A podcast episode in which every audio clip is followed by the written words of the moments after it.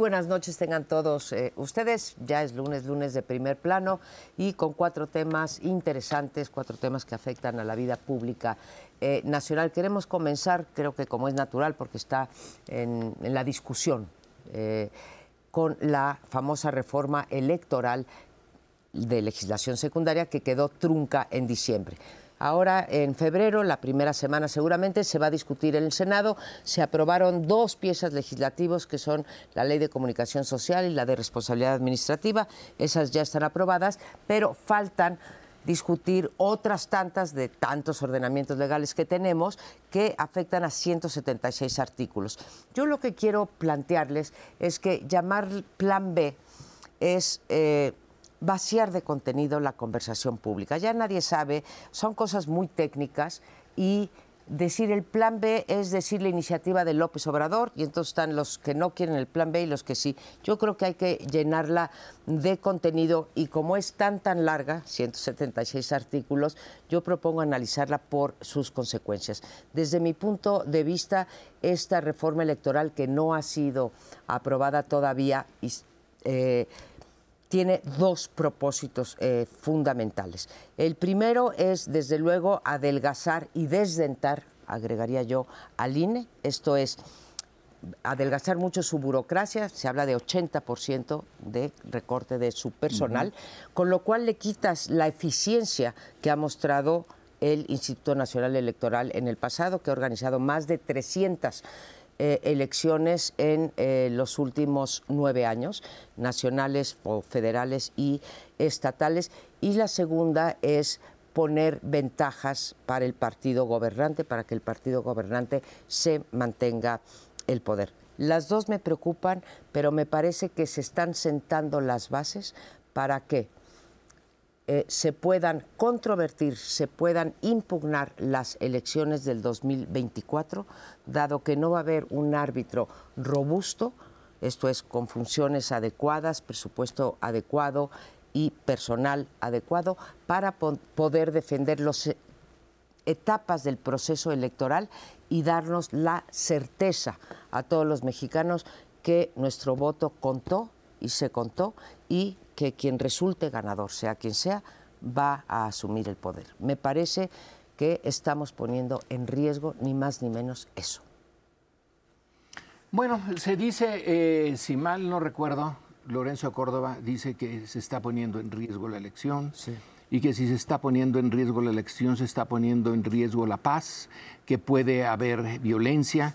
Y eh, ya, yo ya me sigo de frente. Si hay violencia, pues se puede presentar como en el Perú, y si se presenta como en el Perú, en la frontera con Estados Unidos, entonces puede intervenir Estados Unidos, es una catástrofe y casi el país desaparece.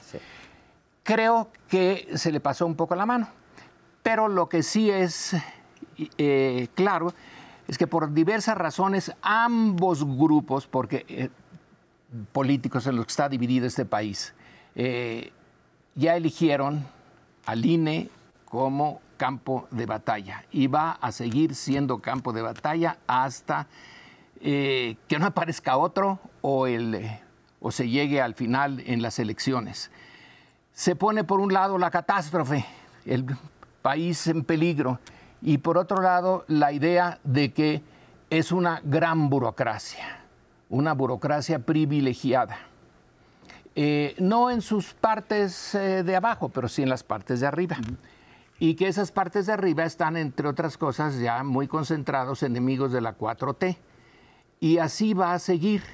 Eh, aunque la Corte diga que es una posibilidad muy alta, diga, no, no, esto es anticonstitucional, no pasa, de todas maneras va a seguir el conflicto en torno al INE. Eh, y se pudo haber evitado, a lo mejor si en el principio eh, Córdoba y quienes le acompañan hubieran aceptado la idea de que no están ahí por los sueldos, de que los sueldos es más, hasta podían prescindir de los sueldos y ellos seguir allí, pero no, se defendieron con la idea de que la autonomía y los altos sueldos son lo mismo. Y creo que ahí empezó a darle eh, pauta a López Obrador para impugnar ese tipo de burocracia. Y ahora estamos en esto. ¿Quién sabe a dónde vayamos a parar? Tienes razón, tienes razón en ese, en, ese punto de vista. Se ha centrado la discusión excesivamente en el presidente del INE y en Ciro Murayama, uno de los consejeros, cuando yo lo veo como parte de una disputa iniciada en 1988 y antes incluso, pero ¿a qué voy? Y lo voy a resumir. En el 88 fue el, el parteaguas sobre el método para transitar del autoritarismo a la democracia, en el momento en el cual caminaron juntos a la Secretaría de Gobernación eh, Manuel Cloutier representando al PAN, Cuauhtémoc Cárdenas representando a la izquierda revolucionaria y Rosario Ibarra de Piedra representando a la izquierda radical, era candidata del PRT, pero eh, representaba a la izquierda radical. En ese momento los tres dicen, la palanca del cambio debe ser el voto. Y fue el punto de consenso en el cual luego se cuajó en la creación del Instituto Federal Electoral autónomo en el 94 con la rebelión zapatista y de ahí fue evolucionando hasta llegar con muchas distorsiones. Yo ahí coincido contigo. Las distorsiones que vivió el INE hay que reconocerlas. Fue cómplice del fraude electoral del 2006, diga lo que diga Luis Carlos Ugalde ahora. Su libro es una confesión dramática de cómo lo sacudió la protesta el día de que le dieron la, constancia de mayoría a Felipe Calderón Hinojosa. El país ahí se quebró porque, no lo sabíamos, Andrés Manuel López Obrador, el candidato, la víctima del fraude, adquirió un rencor enorme contra el INE que luego le... Pues sí, justificado. Yo escribí un libro sobre el tema diciendo eh, Crespo y yo hablábamos en aquellos años aquí afuera de los libros que estábamos haciendo para entender si había habido irregularidades. En fin, cada quien sacamos dos libros sobre ese tema, demostrando las irregularidades. Ahora estamos ante una ruptura parecida porque lo que el presidente y, y, la franja más radical, no todo el cuadro, la 4T, seamos claros. Hay ahí una división también. No es cuestión de grupos, sino que el INE está siendo el motivo de disputa y para mí, eh, pues tiene una cierta claridad porque en el 88 el fraude estaba representado por Manuel Bartlett. Vamos, nos guste o no, les guste o no, es, él encarnaba y obedecía al presidente Miguel de la Madrid y al, candidato Carlos Salinas de Gortari. De eso no hay ninguna duda. Pero era una persona, era quien decidía la elección, él. Ahora son 11 consejeros, cuatro de ellos elegidos por el actual gobierno, que unánimemente dicen, esto es nocivo para la certidumbre de las elecciones. Y yo quisiera sacarlo del tema de que son grupos, no, yo creo que hay una enorme división, salvo en el, tema de si queremos que la urna siga siendo la palanca o si ya va a ser irrelevante y los criminales van a imponer a quienes quieren con abalazos o, con, o, secuestrando urnas, en fin, el, el México salvaje por otros motivos. Mi crítica al IFE en 2006 fue que no se abrieron los suficientes paquetes electorales que la propia ley permitía. De hecho, se podían haber abierto legalmente 64% de los paquetes, el INE abrió solamente 3% y de hecho el tribunal en su primer dictamen regañó al INE. Le dijo, tenías que haber abierto todos los paquetes que tuvieran, aunque fuera una inconsistencia aritmética, que era el 64% de los paquetes. ¿Por qué? Pues porque el margen es muy estrecho. Entonces al INE lo regañó también el propio tribunal. Claro que después el tribunal tenía las atribuciones para abrir todo lo que el INE no, no hubiera abierto y abrió varios más, pero no todos los necesarios para que quedara perfectamente claro qué decían los paquetes electorales. En fin, eso no implica, desde mi punto de vista, que hubiera fraude, pero sí hubo omisiones de parte del INE primero, después del tribunal. Pero bueno, yo coincido con Lorenzo en que es, eh, fue imprudente de parte de los actuales consejeros el mantener la cuestión del presupuesto. Ahorita, con lo que se está poniendo en juego, con, con la autonomía del INE, en fin, con el embate del que está siendo eh, víctima, pues lo de los salarios de los consejeros no es la primera vez.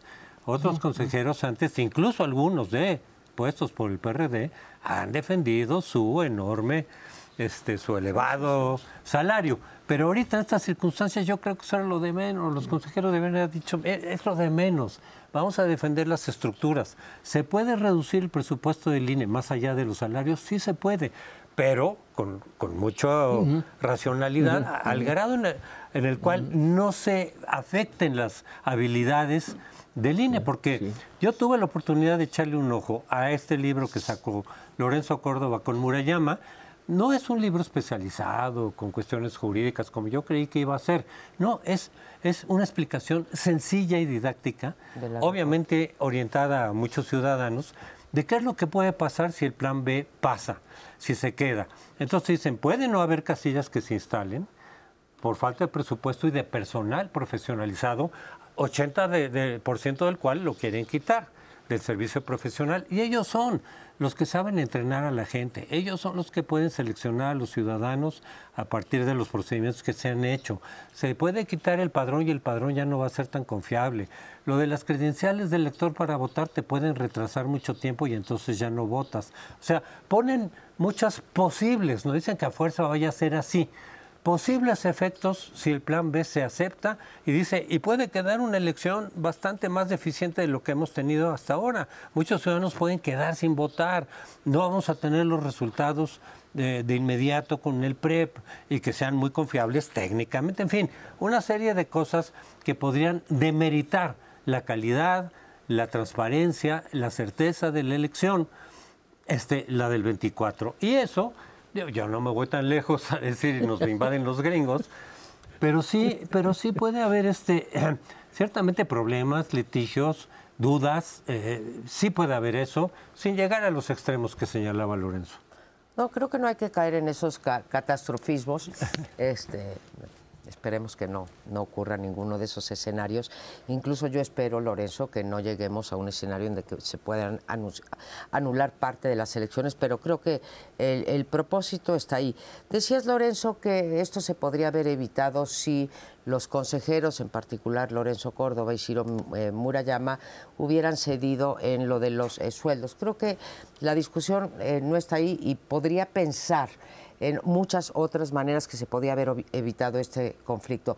La primera es que cuando se hace una reforma electoral tendrían que haber llamado a los demás partidos políticos y sentarse con todas las fuerzas políticas a discutir una reforma electoral como se ha hecho desde hace 30 años en este país y no se hizo. Andrés Manuel López Obrador se niega a sentarse con la oposición. Segundo, también se podría haber evitado si no hubiera habido una conducta persistente de parte del presidente de la República de degradar absolutamente al INE, de llamar a Lorenzo Córdoba deshonesto, eh, falsario, farsante, que a su padre le daría vergüenza, etcétera. Si no lo hubieran querido quitar eh, su dinero, si no lo quisieran desdentar. O sea, creo que si alguien comenzó el desprestigio del Instituto Nacional Electoral sin pensar en las consecuencias es el propio López Obrador.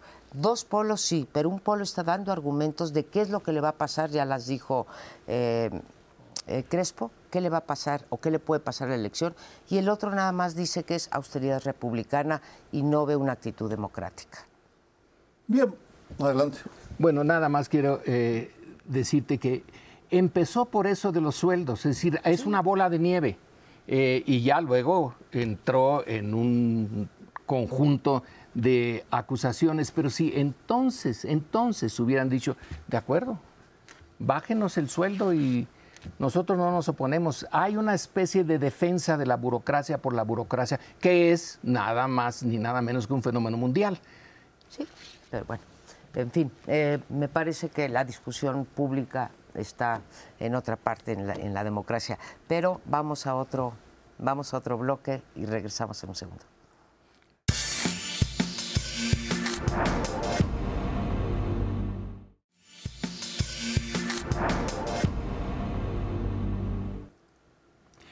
Anunciamos antes del tema que vamos a tener un invitado por mucho tiempo y es Genaro García Luna. Ni modo. Eh, por lo menos lo vamos a tener dos meses entre nosotros, a lo mejor hasta más. Así que este, eh, esta parte de nuestro programa está dedicado eh, al ingeniero Genaro García Luna, que está ahora pasando por una etapa difícil, que es un juicio en Nueva York. ¿Qué es lo que hay de, novedad? Bueno, miren, lo propongo nada más así rápidamente. El tema ahora es que los fiscales quieren las declaraciones de gentes que conocen desde dentro, esa es su ventaja, conocen desde adentro el mundo del narcotráfico y del mundo criminal que lo rodea.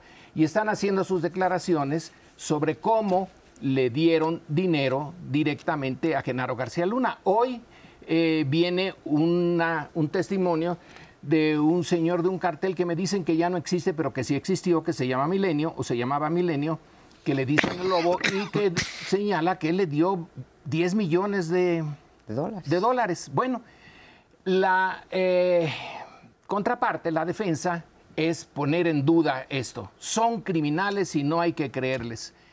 Bueno, eh, en los juicios de criminales que Estados Unidos tiene una buena experiencia, sus antiguos compañeros son eh, testimonios de primera mano. Son criminales, pueden decir mentiras, pero saben mucho. Y aquí tenemos al lobo diciendo que tiene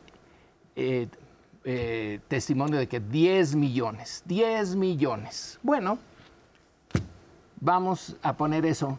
¿Los testigos son creíbles o no son creíbles? Pues, eh, bueno, primero una disculpa al auditorio. Eh, como hacía tiempo no estaba, hablé cuatro minutos, ya me regañaron con toda razón. pido disculpas a mis colegas. En Nueva York lo sintetizo porque es bien elemental. Hay dos versiones. La de la Fiscalía, que Genaro García Luna fue cómplice del cartel de Sinaloa y que recibió millones de dólares. Hablan de 12, 15 millones de dólares en efectivo. Eh, o, tal vez más. La defensa que dice son testimonios sin evidencia que están lanzando aquellos que fueron extraditados y castigados por Genaro García Luna. El caso de Lobo Valencia fue extraditado en 2011, cuando Genaro García Luna era el señor, el rey de ese mundo. No lo sabemos, lo que, lo que tenemos que entender es que más allá de lo que podamos opinar, depende de lo que decidan 12 personas. Solo 12 personas. Si una de ellas tiene dudas, sale libre. Con eso basta. Es, un, podemos estar de acuerdo o no, pero, ese, es, es su sistema. Por tanto, lo que un juicio como estos, igual que el del Chapo Guzmán, deberíamos aprovechar es para reflexionar colectivamente sobre toda la información que nos van a ir entregando. Y pues creo que con eso tenemos para hablar 12, no dos meses, varios más, porque en el trasfondo está un tema que está saliendo, el eh, comportamiento de la DEA. ¿Qué hace? ¿Cómo lo hace? la DEA, la poderosísima eh, agencia antidrogas de Estados Unidos. Pero bueno, como todos los juicios, a quienes nos gustan la, la cinematografía, pues los juicios son una, ah, temática fascinante. Yo creo que este Penilei Ramírez en, el periódico Reforma ha estado más o menos, bueno, tratando lo que puedes hacer, sí, de ir relatando eh, el juicio y ponernos, digamos, en la tesitura de poder imaginar cómo está ese. Creo que hay que agregar, este Sergio Lorenzo, no sé si estén de acuerdo que aquí hay cuando menos dos delitos. Uno es el crimen organizado, que llega un momento que se topan, y el otro es el enriquecimiento ilícito. Aun cuando uno de los testigos dijera, a ver, yo no voy a hacer caso de lo que dijo el lobo o lo que dijo los del cártel Beltrán, eh, de el Chapo Guzmán o de sí, vaya, todos los que de todos los que hablan, suponte que lo exoneraran por falta de pruebas de ser, queda el enriquecimiento ilícito que no siempre viene del crimen organizado, puede venir, pero también puede venir de los recursos eh, del Estado. Entonces, si bien tienes razón, con una sola persona que diga no, aquí se acabó. Ahora hay otra, una segunda eh, discusión que quiero traer en la mesa que en México tiene dos juicios abiertos y que esos se podrían seguir eh, persiguiendo. Entonces, vamos a ver qué dicen, como, decías tú, bueno, pues son criminales, es difícil creerles, etcétera. Y hay un tercer punto que someto aquí, este, son tres, ¿no? Uno, el juicio pendiente en México, el otro, los dos delitos, y el tercero, que los criminales dijeron que no solamente le daban dinero a él, sino a una parte importante de la estructura de funcionarios y autoridades electas municipales y estatales. También ellas están involucradas. Lo digo esto porque estamos hablando, abriendo una caja de Pandora cuando se acaba de decir de parte de Presidencia de la República que ningún funcionario público federal está metido en el crimen organizado, ¿no? Ni nadie de Morena. Entonces, tenemos creo que tres eh, temáticas que van a ser invitadas permanentes. Sí, viene la repercusión política interna, es decir, qué efectos políticos tiene toda esta situación de García Luna. Desde que fue aprendido, pues inmediatamente vincularlo con Calderón, por supuesto, y un poco con Fox, pero desde luego con Calderón. Eh, dice López Obrador, muchas veces ha dicho que los conservadores, que los eh, reaccionarios, etcétera, están defendiendo a García Luna. Yo no he visto defensas de García Luna, mm. así abiertas, a, políticas, es decir, es inocente. Se pueden poner dudas jurídicas, es decir, qué tanto el valor de los testigos o no, pero así como un movimiento de defensa, no, lo he visto para nada. Yo mismo decir, pues a mí no me sorprendería que García Luna efectivamente estuviera vinculado. Ya sabemos que muchos niveles del gobierno, de las policías, están vinculados con el crimen organizado. La tentación es muy grande de hacer negocios y demás. Está el caso de Gutiérrez Rebollo. Lo que pasa es que ahí fue el propio secretario de la Defensa quien lo denunció. Pero pero decir, pues sí, sí pasa eso, por supuesto. Entonces, eh, yo ahí no tengo ninguna duda, y si es culpable, pues que lo procesen y demás. Luego, las dudas pueden venir respecto de Calderón. Yo tampoco meto la mano al fuego por Calderón. Sabía, no sabía, se benefició de parte de eso, ¿no? Pues eso es lo que habría que esclarecer. Yo no digo que no, pues puede ser que sí, pero también los presidentes de repente se han metido de una u otra manera. Se acusaba a, Carlos Salinas y a su papá de tener vínculos con el cártel del Golfo, en fin.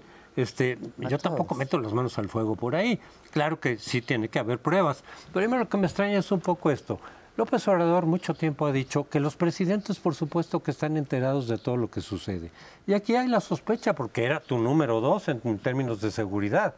Claro que han salido a decir otros, sí, pero eso lo manejaba el ejército, sí, pero eso lo manejaba otra institución distinta a la de García Luna. Bueno, pero era una gente muy cercana y si de veras no, no hubiera estado enterado de estas eh, vinculaciones que tenía García o que presuntamente tenía García Luna, López este, Calderón, de todas maneras hay una responsabilidad política, decir, oye, aguas con a quién nombras. De todas formas hay ahí algún tipo de responsabilidad política. Pero eh, López Obrador ahora ha dicho en los últimos tiempos para acá que no, que no los presidentes no necesariamente están enterados de todo. A lo mejor él mismo dice, no vaya a salir por aquí, por allá, alguien vinculado con el narco, y resulta que eh, yo tendría que haberlo sabido. Creo que se está curando en salud al cambiar ese discurso. Es cierto. Eh, supongo yo que los presidentes no pueden estar enterados de, todo, salvo que fueran una máquina, una eh, disfrazada de ser humano, una inteligencia artificial que procesa toda la información. No, no lo pueden, eh, no, es, no, es, humano eh, tener esa capacidad. Pero sí, el número dos, recuerdo que alguien, por lo menos en una conversación que oyó entre Miguel Ángel Granados Chapa, y el presidente Granados Chapa le dijo que García Luna era alguien que estaba metido en el narco. Tenemos esa, eh, esas filtraciones, de que no pudo no estar enterado de que había sospechas. El general, el general que metieron a la cárcel. Y, un policía que después sacó hasta ah. eh, eh, en proceso las cartas que había mandado a, Calderón y por mandarle esas mm. cartas sobre García Luna lo metieron a la cárcel cuatro años. Eh, y persiguieron a su hermano. Así que lo de que no se estaba enterado ya está difícil, ¿no? Es sospechoso. Recuerdo simplemente con algo documentado sobre Raúl Salinas de Gortari, María Elena Vázquez Nava, que era la contralora en ese momento, eh, fue con el presidente a decirle, presidente, su hermano se está portando mal. Y bueno, pues... Cuando estaba en Conasupo, ¿no? Sí, cuando, sí, cuando estaba en Conasupo y bueno, no sirvió de nada. Por supuesto que, que la omisión ha sido un rasgo constante en el comportamiento de los presidentes, de todos. Lo que no les interesa saber, pues prefieren no oírlo, mejor no me cuentes lo malo. López Portillo era famoso porque no quería que le contaran cómo reprimían a los, a los insurgentes, en fin. Eh, son anécdotas, el hecho es que tenemos la posibilidad de que salga evidencia, casos concretos que demuestren las cadenas de mando y de complicidad, al menos en papel, que hicieron posible que Genaro García Luna eh, cometiera la eh, inmundicia de eh, la operativo contra Florence Cassés y siguiera siendo empoderado por Vicente Fox y Felipe Calderón. Eso jamás lo han explicado. La verdad es que acabaremos con eso mm, que tú dices, ¿sí? de un jurado que no sabemos cómo vaya, a, aún suponiendo que no presionan a ninguno y todos votan en voluntad, en fin, etcétera, que eh, no sabemos. La evidencia clara es que tenemos todo un cuerpo ¿sí? de funcionarios públicos entonces y aparentemente ahora que están de manera permanente expuestos o bien a la extorsión o bien a la complicidad con el crimen organizado y que no hemos podido a empezar siquiera a vislumbrar una política que pudiese rebajar, disminuir este tremendo problema que tenemos. Sí, y, lo que pasa es que de todas maneras se usa un poco como para decir, es que no podemos ahorita porque Calderón empezó. Bueno, sí, Calderón empezó, pero López Obrador sabía durante su campaña cómo estaba el problema y ofreció no resolverlo al 100%, pero sí manejarlo de, de otra manera. Y ahora se están concentrando mucho en lo que hizo Calderón como la causa fundamental de lo que está pasando. Bueno, eh, como vamos a tener a García Luna por mucho tiempo, aquí le, le cortamos y espérenos al siguiente episodio de esta interesante narrativa.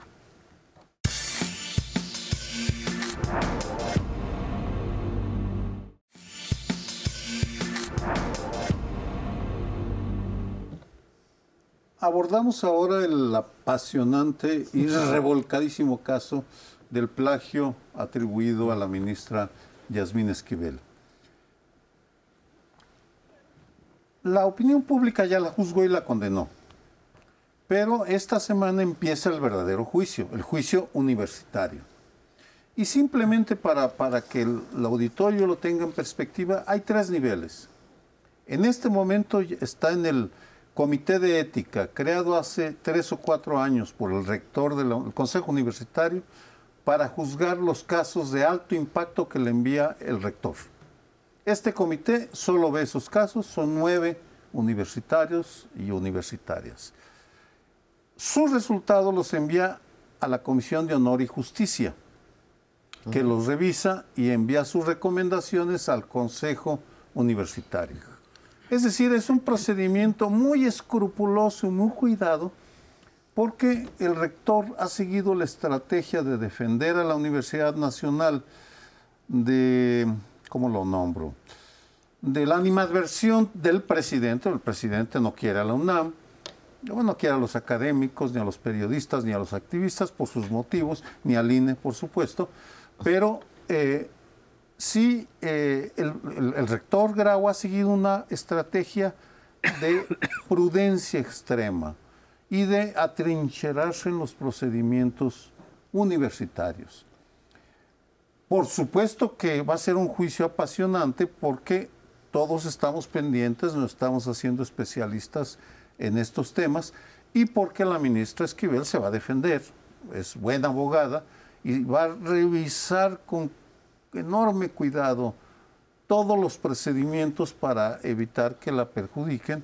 Hoy el Universal saca en primera plana una declaración del eh, plagiado, presunto plagiado, va diciendo sí, yo tomé partes de la tesis de la ministra Esquivel, lo cual ya enreda porque la escribió antes, en fin, ya no, sabemos bien a bien eso, pero en todo caso, la, eh, dejo un comentario para el final, la, la, UNAM tiene que, las universidades tienen que asumir que el plagio existe y que se lo toman en serio porque hay toda esta historia nos lleva a pensar que existe un cartel de las tesis en las universidades.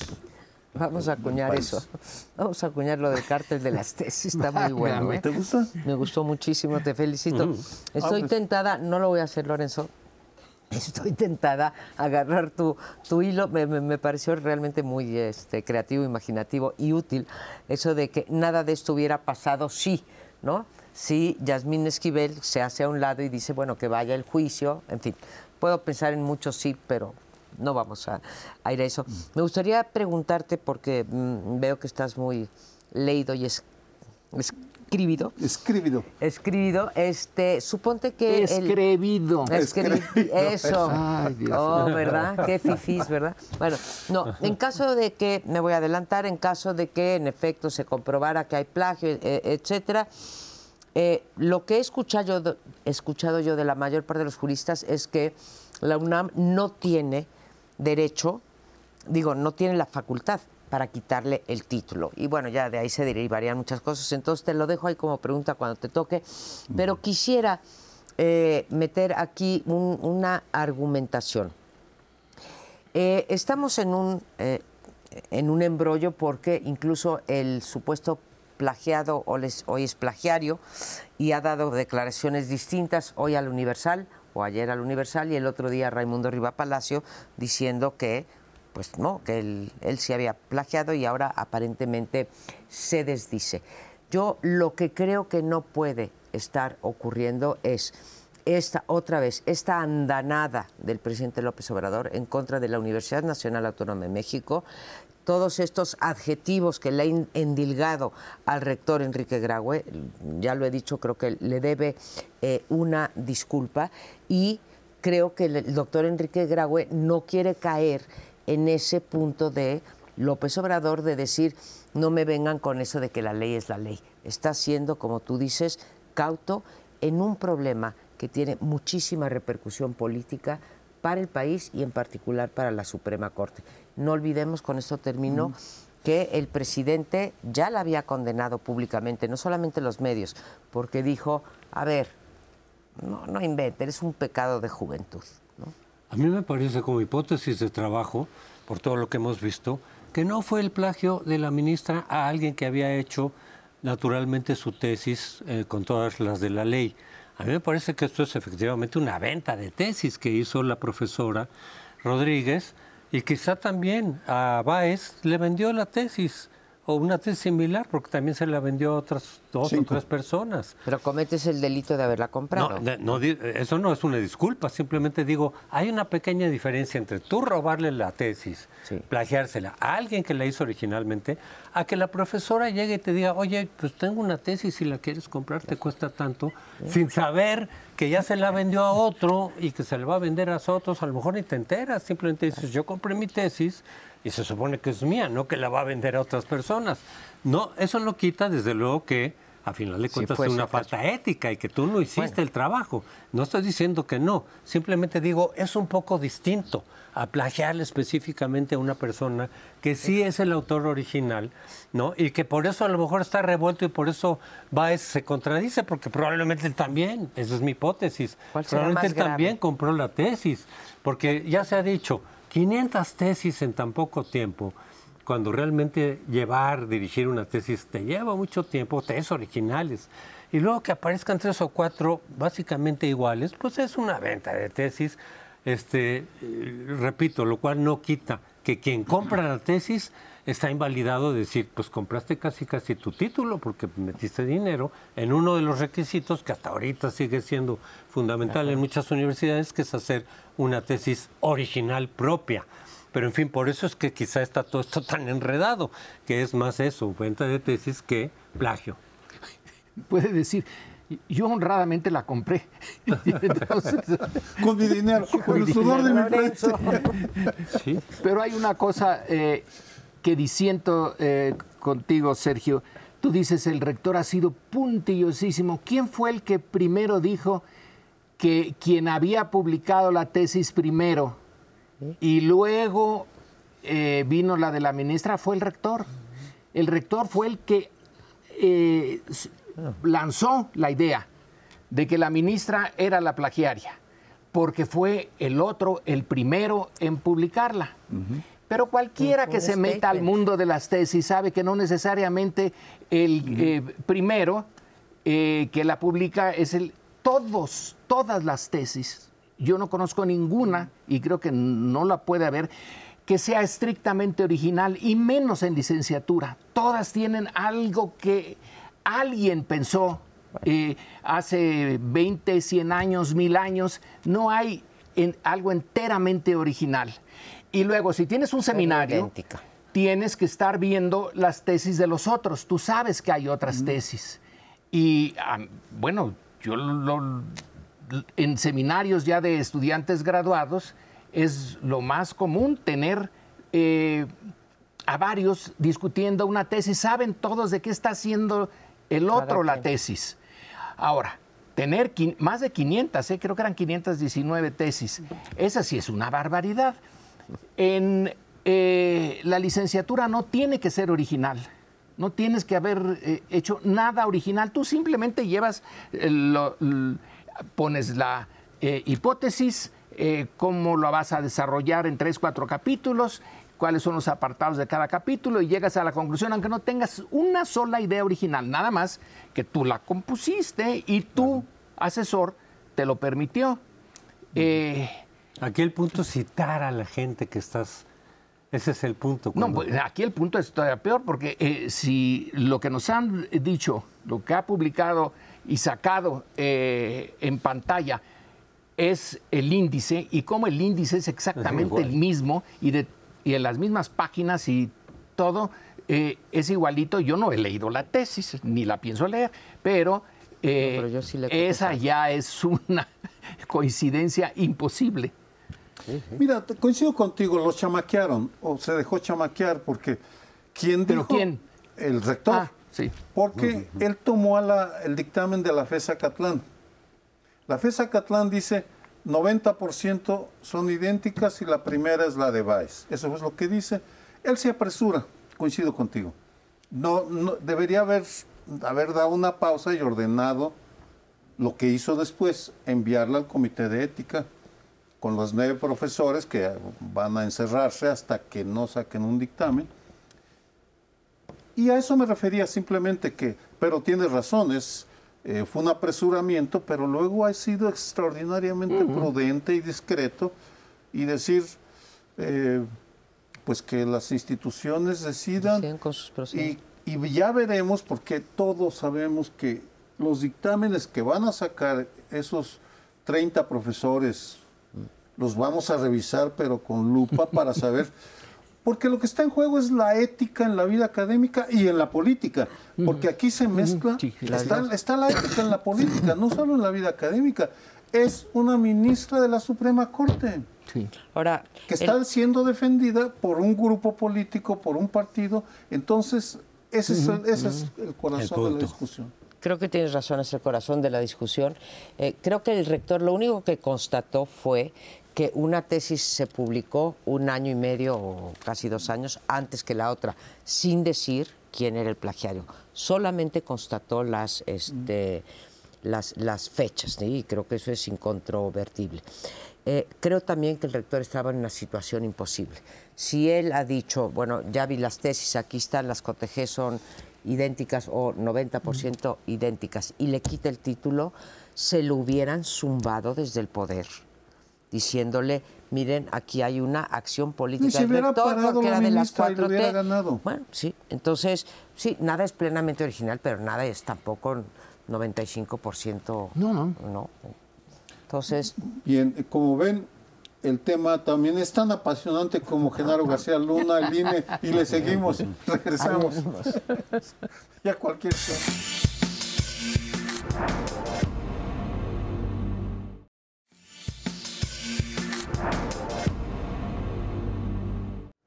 Bueno, y continúan los procesos electorales.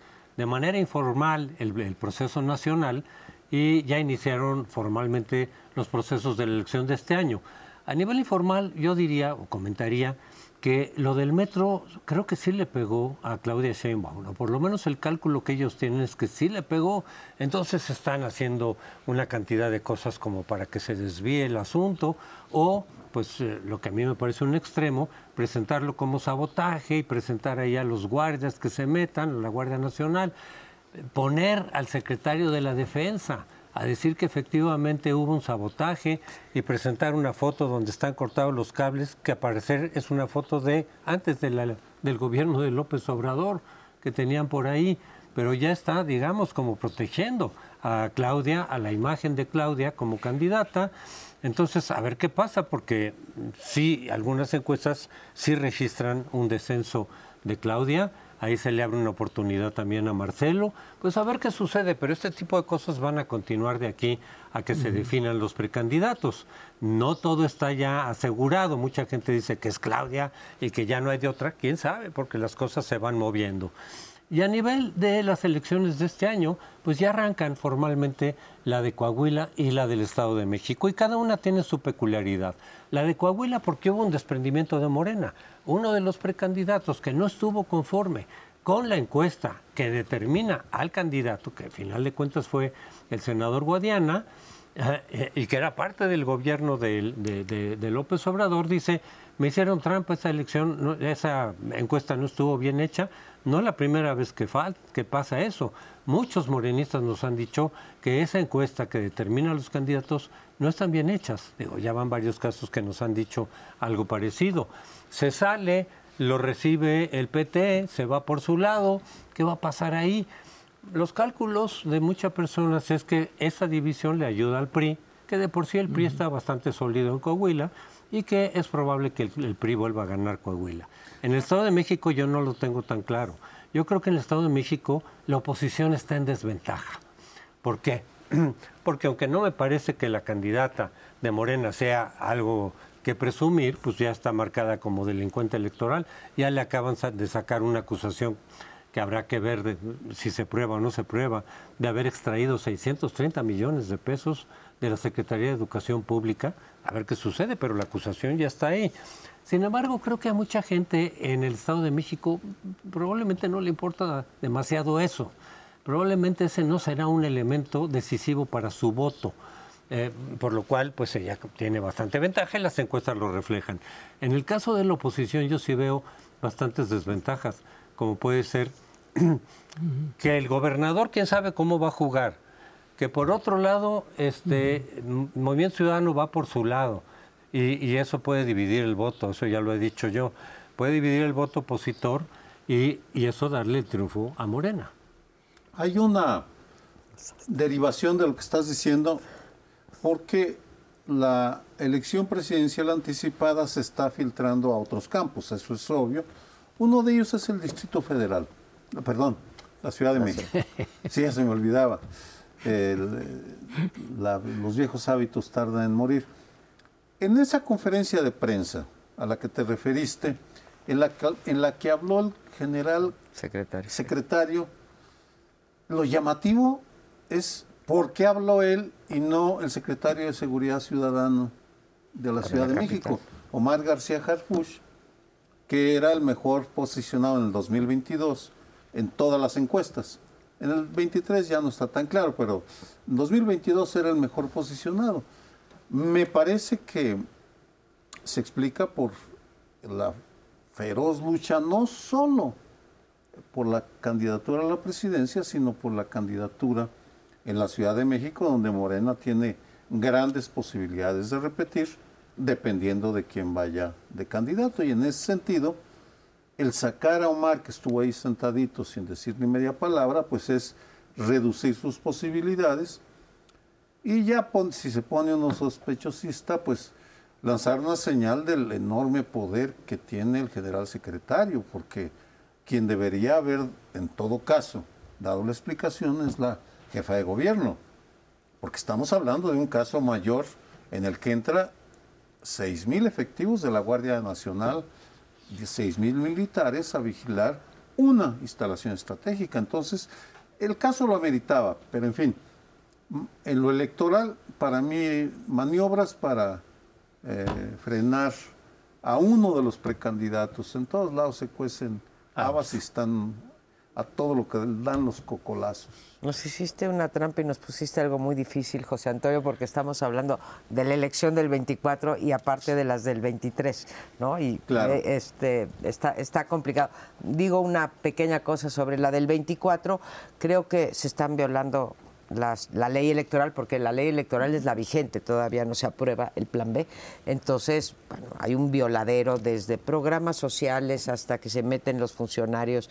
En fin, hay un violadero allí y vamos a ver cómo termina esto. Ahora, las del Estado de México, Coahuila, recordarle nada más a nuestro público que son dos entidades que nunca han tenido alternancia. Entonces, tiene un valor, por un lado numérico, porque las dos juntas pesan en el padrón 17%, que es un montón, ¿sí? especialmente el Estado de México. Y segundo, el valor simbólico, tanto para el PRI de no perder sus últimos dos estados que tiene gobernador, cómo va por México, porque se está jugando la alianza, y por el otro lado a Morena arrebatarle por fin esos dos eh, bastiones. Así que yo lo que eh, estoy augurando, pero también estoy viendo con evidencia, como lo que acabas de decir de eh, Delfina, que está por probarse, todavía es que va a ser una lucha encarnizada del parte de los dos bloques y en el caso del Estado de México también por Movimiento Ciudadano. Imagínense ustedes nada más un escenario muy poco probable, pero que va al Estado de México, Movimiento Ciudadano, tendría Jalisco, Nuevo León y Estado de México, ¿no? Los tres estados más ricos, con mayor padrón electoral, bueno, lo tiene Veracruz, pero en fin, este sería una cosa. En el Estado de México van a tercios, no se logró la alianza de Va por México, lo cual posiblemente pone en beneficio, en, en ventaja a Morena, aunque hay algunos que dicen que Movimiento Ciudadano con Juan Cepeda le quita mm. los votos no al PRI sino a Morena. Ahí sí creo que la moneda, como tú, está en el aire. Bueno, el Estado de México yo lo vería más importante no solamente por su tamaño, sino porque no es el PRI, es un PRI muy especial el que domina el Estado de México, que no se repite en ninguno de los otros estados. Este es un PRI que se ganó una cierta independencia frente a la presidencia siendo priistas, los dos. Es un PRI eh, local y el PRI nacional representado por el presidente, por estar tan cerca, se hicieron diferentes de otros PRIs, se hicieron una, eh, un grupo compacto y que adentro prevalecen ciertas reglas para no caer en poder del PRI eh, de, eh, de, la, de, la, presidencia. Eso les dio eh, una peculiar cultura dentro del PRI. Quitárselas, bueno, va a ser muy difícil y sobre todo quitarle las mañas una vez que, supongamos que, que gana la maestra Delfina, quitarle las mañas de eso. Comentábamos que el eh, Instituto Nacional Electoral prefirió no meterse en el Estado de México, aunque supo que se hicieron una serie de cochinadas en la última elección eh, eh, para gobernador. No quiso meterse. Ese alacrán no se lo iba a echar en el pecho. Esta vez tiene que hacerlo. Y sí va a ser, en caso de que siga el PRI, fantástico. Imagínense, de 1929 al 2023, más eh, seis años a, 2029, un siglo. Espero que no sea premonitorio lo que dice Lorenzo. No, no perdones, tú lo... Bueno, simplemente decir, eh, eh, el otro punto es que la gente precisamente en muchos estados quiere cambio. lo hemos visto en 22 estados. En algunos es Movimiento Ciudadano, que también es otro cambio, pero lo que puede pesar también en contra de la oposición en esos dos estados, sobre todo el Estado de México, es un cambio, porque, porque sí creen en que una alternativa con un nombre distinto, con siglas distintas, pueda representar un cambio importante. Yo no veo muchos eh, cambios. Cambia el PRI, el PREN, el PAN, el PRD, pero simbólicamente y sí. Simbólicamente sí, pero veo corrupción igual, veo falta de crecimiento, veo, o sea, no, no veo ese cambio, quisiera estar más, más Yo sí veo cambios y sea, lo que pasa es que se abren lentamente. Más pobreza, más desigualdad. Ya el, eh, el hecho de que se abra un poquito deja para un futuro no muy lejano que el pluralismo y la posibilidad del juego entre partidos sea mayor. Pero si sigue el PRI ahí, que eso, es lo que, eso es justamente lo que yo creo que mucha gente está pensando, como en muchos otros estados. Entre eh, pero en fin, esto es una cuestión simbólica, pero pesa y, y cuenta. Gracias por acompañarnos, nos vemos la próxima semana en primer plano.